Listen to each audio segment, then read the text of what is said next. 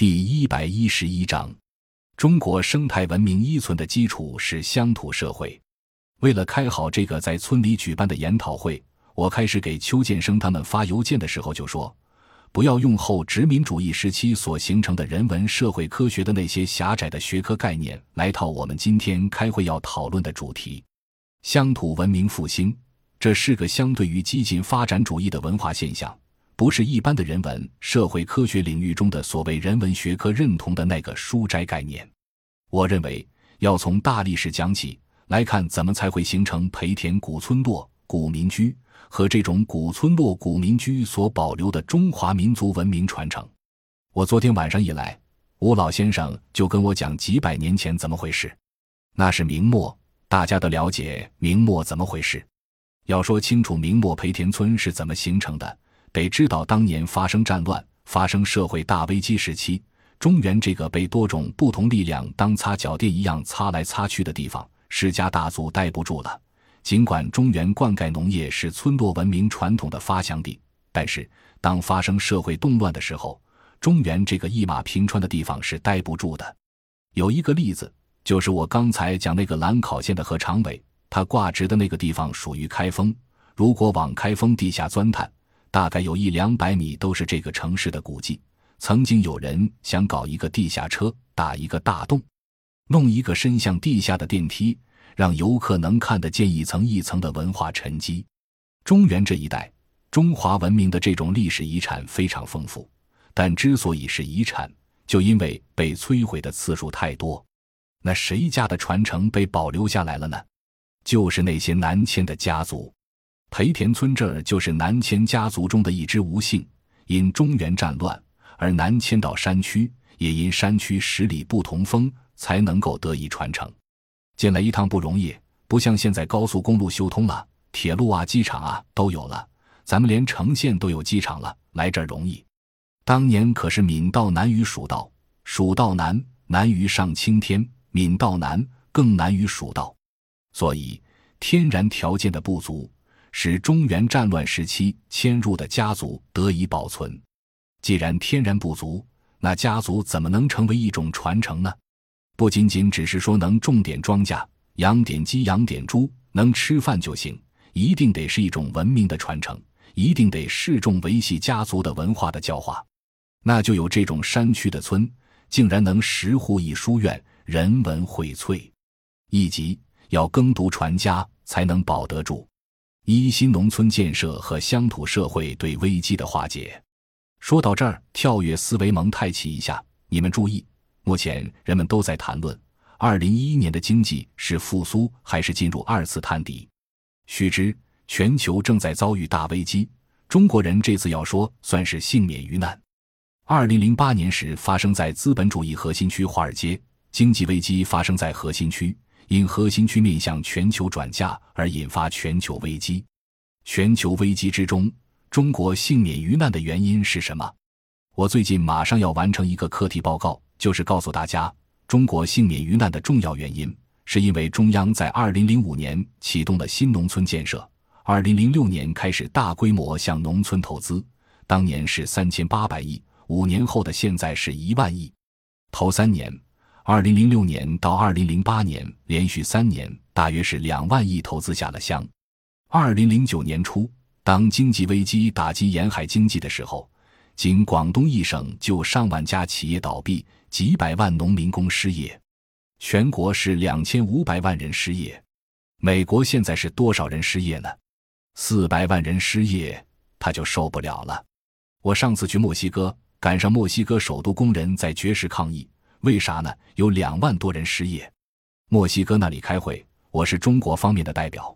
我讲的时候就说，你们街上两万多人失业，就交通阻断了，就绝食斗争了。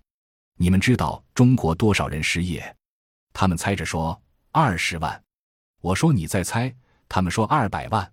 我说你还得再猜也猜不着，中国两千五百万人失业，啊，全都愣住了。然后我问。如果在墨西哥两千五百万人失业会怎么样？他说：“我们这个国家没了。”那你们听没听说中国有两千五百万人失业，中国就没了？他们说不可能，没听说。我说，因为你们接受西方的媒体，却从来不谈我们中国正面的事情。我告诉你们，中国两千五百万失业的农民回到家乡，百分之七十几能够在家乡就业，这是统计数据。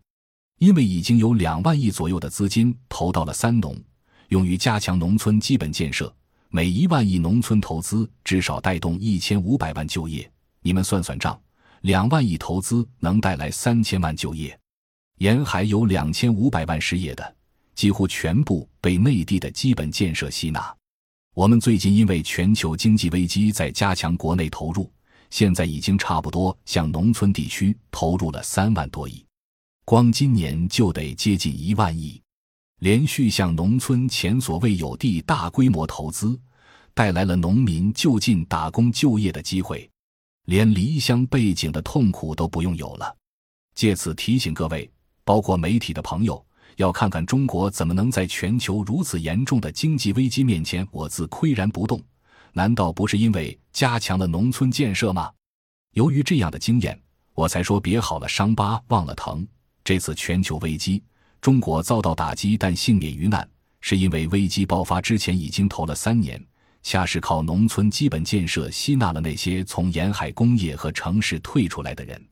再举个例子，一九九七年发生东亚金融风暴，印度尼西亚因为农村是土地完全私有化的，进城打工的农民就是卖了地进城的，因此发生一九九七年东亚金融风暴。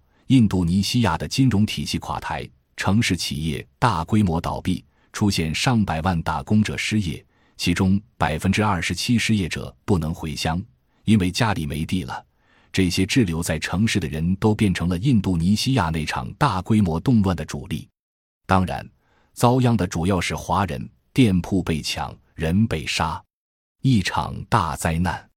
但是有谁看见我们两千五百万人失业，出现大规模的灾难，社会混乱？当然，现在也出了不少事。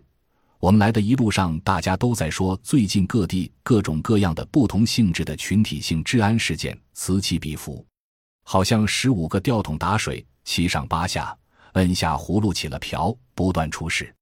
处在危机打击之下，让社会完全稳定的可能性不大。但是人们。包括我们的宣传部门、文化部门等大量占有国家经费的政府部门，你们要善于比较，要把世界各国在经济危机、全球经济危机打击之下出了哪些事，做个比较，才能把我们为什么还算是相对稳定的道理告诉老百姓，人们才能明白基本事实。我们现在遭受的是全球经济危机打击，造成我们有全球最大规模的失业，但是。我们目前却仍然是最稳定的地区，也仍然是经济恢复速度最快的地区。如果官方对我们怎么幸免于难的这些话都不讲，那可不就谣言满天飞吗？政府怎么能取得老百姓的信任呢？不能一天到晚说我们从一个胜利走向另一个胜利，到处莺歌燕舞，更有潺潺流水。是啊，这算是一种正面宣传，但还是要把困难告诉大家。要靠全民族的共同努力，不是几个干部努力就行了。所以说，今天这种形式，我刚才为什么在说到第三个感谢，感谢社会各界的时候，要加两点，点赞几个人物，什么意思？是在这个危机挑战的时候，中央强调的这个社会参与的广泛度应该是越来越大才好。这次邱建生张罗会议的时候。我说，务必以我是连任两届的福建省政府经济顾问的名义，请几位领导来，咱们在这对对话交交流。希望政府部门理解，我们是为稳定社会、稳定乡村在做贡献。这方面，我想往下再深说一点，请注意，这里面有很重要的意义。乡土社会，按照现在教育体系中讲的社会科学，它是一个矛盾产物。我们如果单滴溜出经济学来看农村。各位有很多学过经济学的，认同市场这个看不见的手是配置资源，并且使它达到最优的手段。那么对不起，市场条件下农村的资源要素就一定是流出的，农村经济的衰败就是不可避免的。因此，北京也好，厦门也好，大万经济学家都会告诉你，农村经济衰败不可避免，不要去救，谁救谁是逆经济学规律。嗯，有谁反对这个经济规律啊？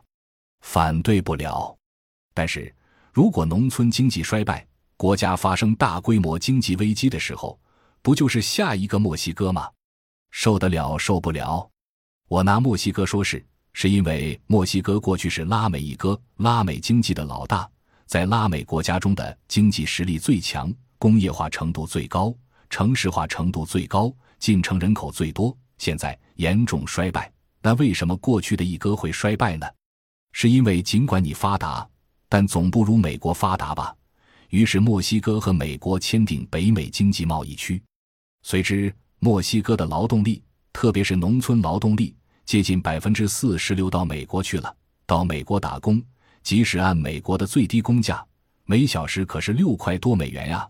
可你在墨西哥农村干什么能挣六块多一小时呢？挣不成。于是，墨西哥农村的劳动力投入他所参照的收益是什么呢？是美国每小时六块多钱的工资水平。